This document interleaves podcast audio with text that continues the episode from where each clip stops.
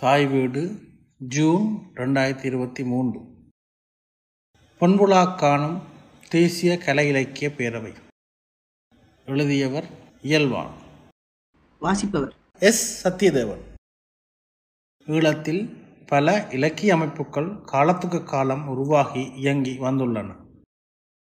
சிறு குழு முயற்சிகளாகவும் ஒழுங்குபடுத்தப்பட்ட அமைப்புகளாகவும் அவை தோற்றம் பெற்றன.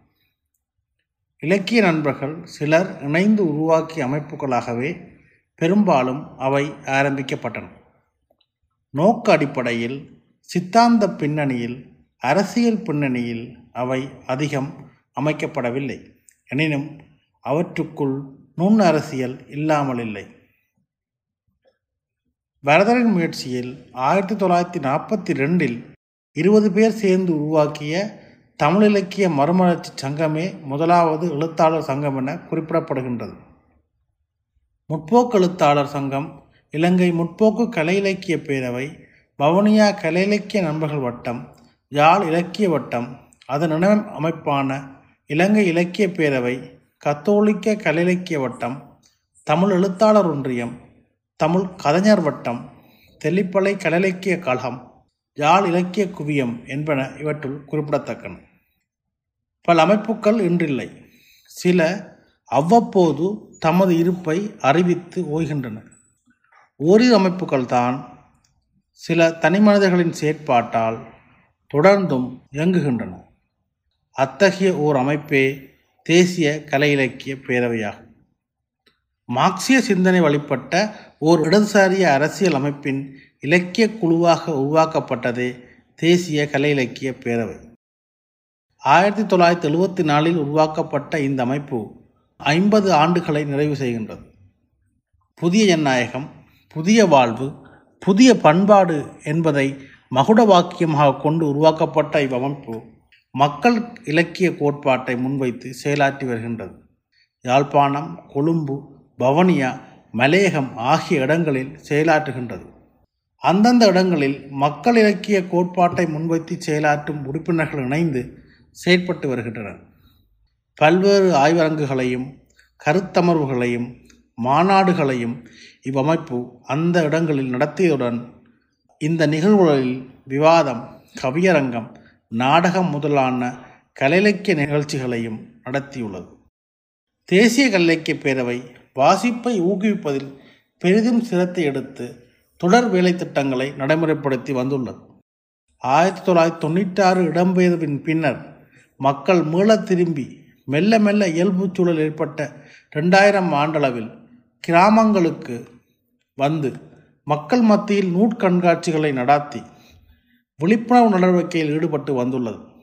சனசமூக நிலையங்கள் ஆலய மண்டபங்களை மையப்படுத்தி இந்த செயற்திட்டம் அப்போது முன்வைக்கப்பட்டிருந்தது. இந்த நிகழ்வுகள் எல்லாவற்றிலும் மறைந்த கவிஞர் முருகையன் கலந்து கொண்டு வாசிப்பின் முக்கியத்துவம் தொடர்பில் கருத்துரையாற்றியமை முக்கியமானதாகும். அத்துடன் வாசிப்பை ஊக்குவிக்கும் பிரசுரங்களும் விநியோகிக்கப்பட்டன. கவிதை சிறுகதை நாவல் நாடகம் ஆய்வு அறிவியல் மொழிபெயர்ப்பு என பலதரப்பட்ட நூற்றுக்கும் அதிகமான நூல்களையும் தேசிய கலை இலக்கிய பேரவை வெளியிட்டுள்ளது.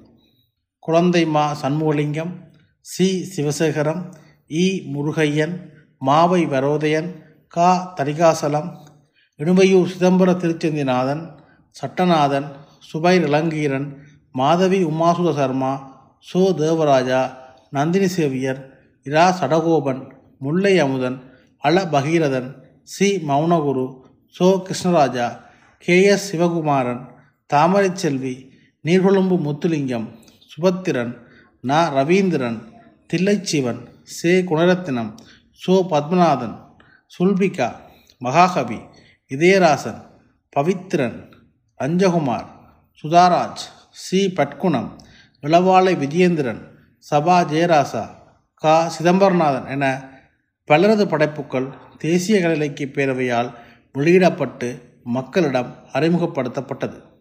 இந்தியாவின் சவுத் ஏசியன் புக்ஸ் என்ற நிறுவனத்துடன் இணைந்து பல நூல்கள் வெளியிடப்பட்டமையால் இந்தியாவிலும் ஈழத்து படைப்புகளை அறிமுகம் செய்யும் வாய்ப்பு கிட்டியது.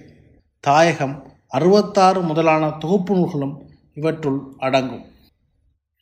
தேசிய கலை பேரவை ஆரம்பிக்கப்பட்ட ஆயிரத்தி தொள்ளாயிரத்தி எழுபத்தி நாலாம் ஆண்டிலேயே தாயகம் என்ற சஞ்சிகையும் ஆரம்பிக்கப்பட்டது. ஆரம்பத்தில் ஏழு இதழ்களுடன் நின்று போன இவ்விதழ் ஆயிரத்தி தொள்ளாயிரத்தி எண்பத்தி மூன்றாம் ஆண்டிலிருந்து ஓரளவு தொடர்ச்சியாக வெளிவந்து கொண்டுள்ளது. தாயகம் சஞ்சிகை கலை கலைக்காக என்பதையும் வணிக நோக்குக்கு நிகரான மிக மலினப்படுத்தப்பட்ட இலக்கிய போக்கையும் நிராகரித்து மக்கள் இலக்கிய கோட்பாட்டை முன்னிறுத்தி சமரசமற்ற பாதையில் வழிநடந்து வந்துள்ளது. அத்துடன் அனைத்து முற்போக்கு ஜனநாயக மக்கள் சார்பு கலை இலக்கியங்களை என்றும் வரவேற்று வருவதுடன் படைப்பாளிகளிடையேயான புரிந்துணர்வையும் ஒருமைப்பாட்டையும் வலியுறுத்தி வந்துள்ளது என தாயகம் சஞ்சிகையின் நூறாவது இதழில் குறிப்பிடப்பட்டுள்ளமை அதன் நோக்குநிலையை வெளிப்படுத்தி நிற்கின்றது.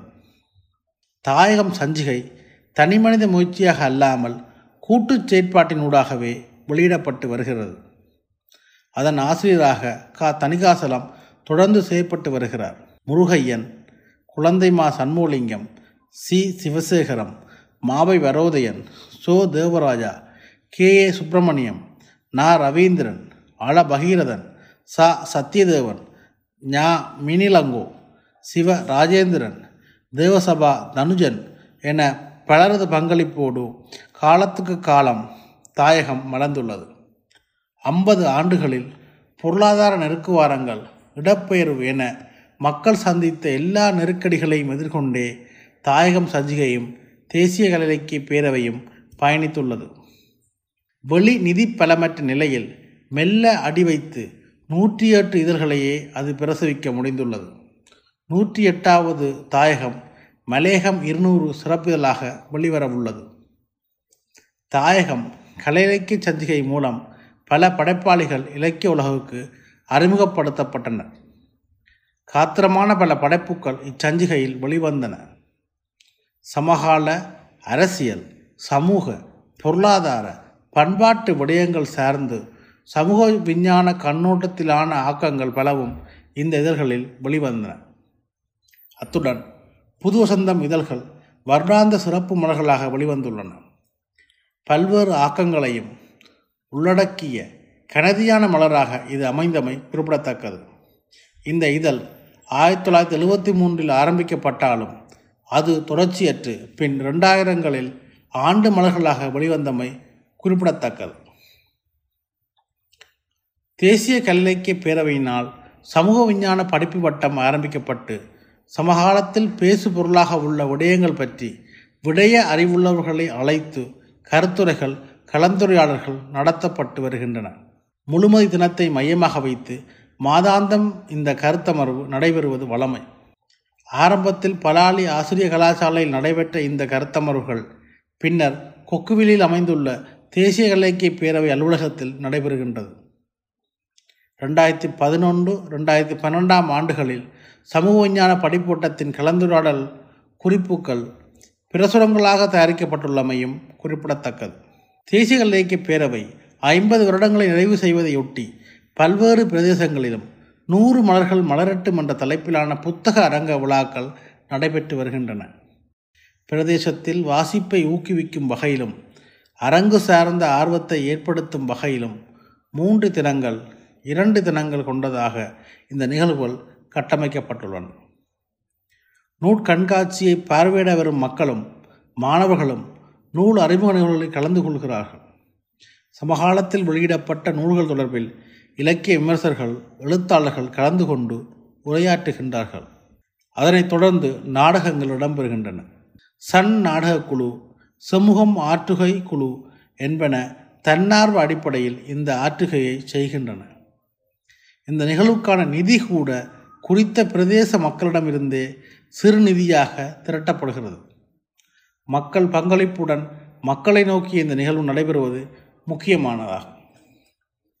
முதலாவது புத்தக அரங்க விழா கொக்குவிலில் உள்ள தேசிய இலக்கிய பேரவையில் நடைபெற்றது. தொடர்ந்து இவ்விழா மல்லாகம் மகாவித்தியாலயம் வட்டுக்கோட்டை இந்து கல்லூரி கைதடி முத்துக்குமாரசாமி வித்தியாலயம் மானிப்பா இந்து கல்லூரி காரநகர் இந்து கல்லூரி இளவாலை புனித கென்றியரசர் கல்லூரி கிளிநொச்சி மத்திய மகா வித்தியாலய ஆரம்ப பாடசாலை அளவட்டி அருணோதய கல்லூரி கரவட்டி தேவரையாளி இந்து கல்லூரி இனிவில் மத்திய கல்லூரி ஆகிய இடங்களில் நடைபெற்றுள்ளது. பேரவையின் ஐம்பதாவது ஆண்டு நிறைவையொட்டி மாதாந்த ஆய்வரங்குகளும் நடைபெற்று வருகின்றன. ஈழத்து அரங்கு நாவல் சிறுகதை கவிதை சிறுவர் இலக்கியம் முதலான பல்வேறு கல்லிலக்கிய விடயங்கள் சார்ந்து இந்த ஆய்வரங்குகள் ஏற்பாடு செய்யப்பட்டுள்ளன. இவ்வரங்குகளில் மக்கள் இலக்கிய முன்னோக்கில் நாடகம் என்ற தலைப்பில் தே தேவானந்த் மக்கள் கலை இலக்கியம் எதிர்நோக்கும் சவால்களும் செல்திசையும் என்ற தலைப்பில் ஞா மீனிலங்கோ மக்கள் இலக்கிய முன்னோக்கில் நாவல் என்ற தலைப்பில் கலாநிதினா ரவீந்திரன் ஆகியோர் ஆய்வுரை ஆற்றியுள்ளனர் மக்கள் இலக்கிய முன்னோக்கில் சிறுவர் இலக்கியம் என்ற தலைப்பில் இயல்பான உரை இருபத்தொராம் திகதி நடைபெற்றது. ஈழத்தின் கலையிலக்கிய சமூக மேம்பாட்டுக்கான காத்திரமான திசை வழியில் தேசிய கலைக்கிய பேரவை பயணித்து சமூக மட்டத்தில் விழிப்புணர்வை ஏற்படுத்துவதில் அதன் வரலாற்று பாத்திரம் பெரியது. தனி மனிதர்கள் ஐம்பது ஆண்டுகளை நிறைவு செய்வது போன்றதல்ல அமைப்புகளின் நிறைவு. பல்வேறு சவால்களை சந்தித்து ஓர் அமைப்பாக தொடர்ந்து செயற்படுவது எளிதானதல்ல. ஒரு கோட்பாட்டு ஒத்திசைவிலே இது சாத்தியமாக இருக்கும் தேசிய கலைக்கிய பேரவை ஐம்பதாவது ஆண்டை நிறைவு செய்வதை விழாக்களாக கொண்டாடாமல் பல்வேறு சமூக மாற்றத்துக்கான வேலைத்திட்டங்களுடனே நினைவுகூரப்படுவது என்பது முக்கியமானதாகும். நன்றி.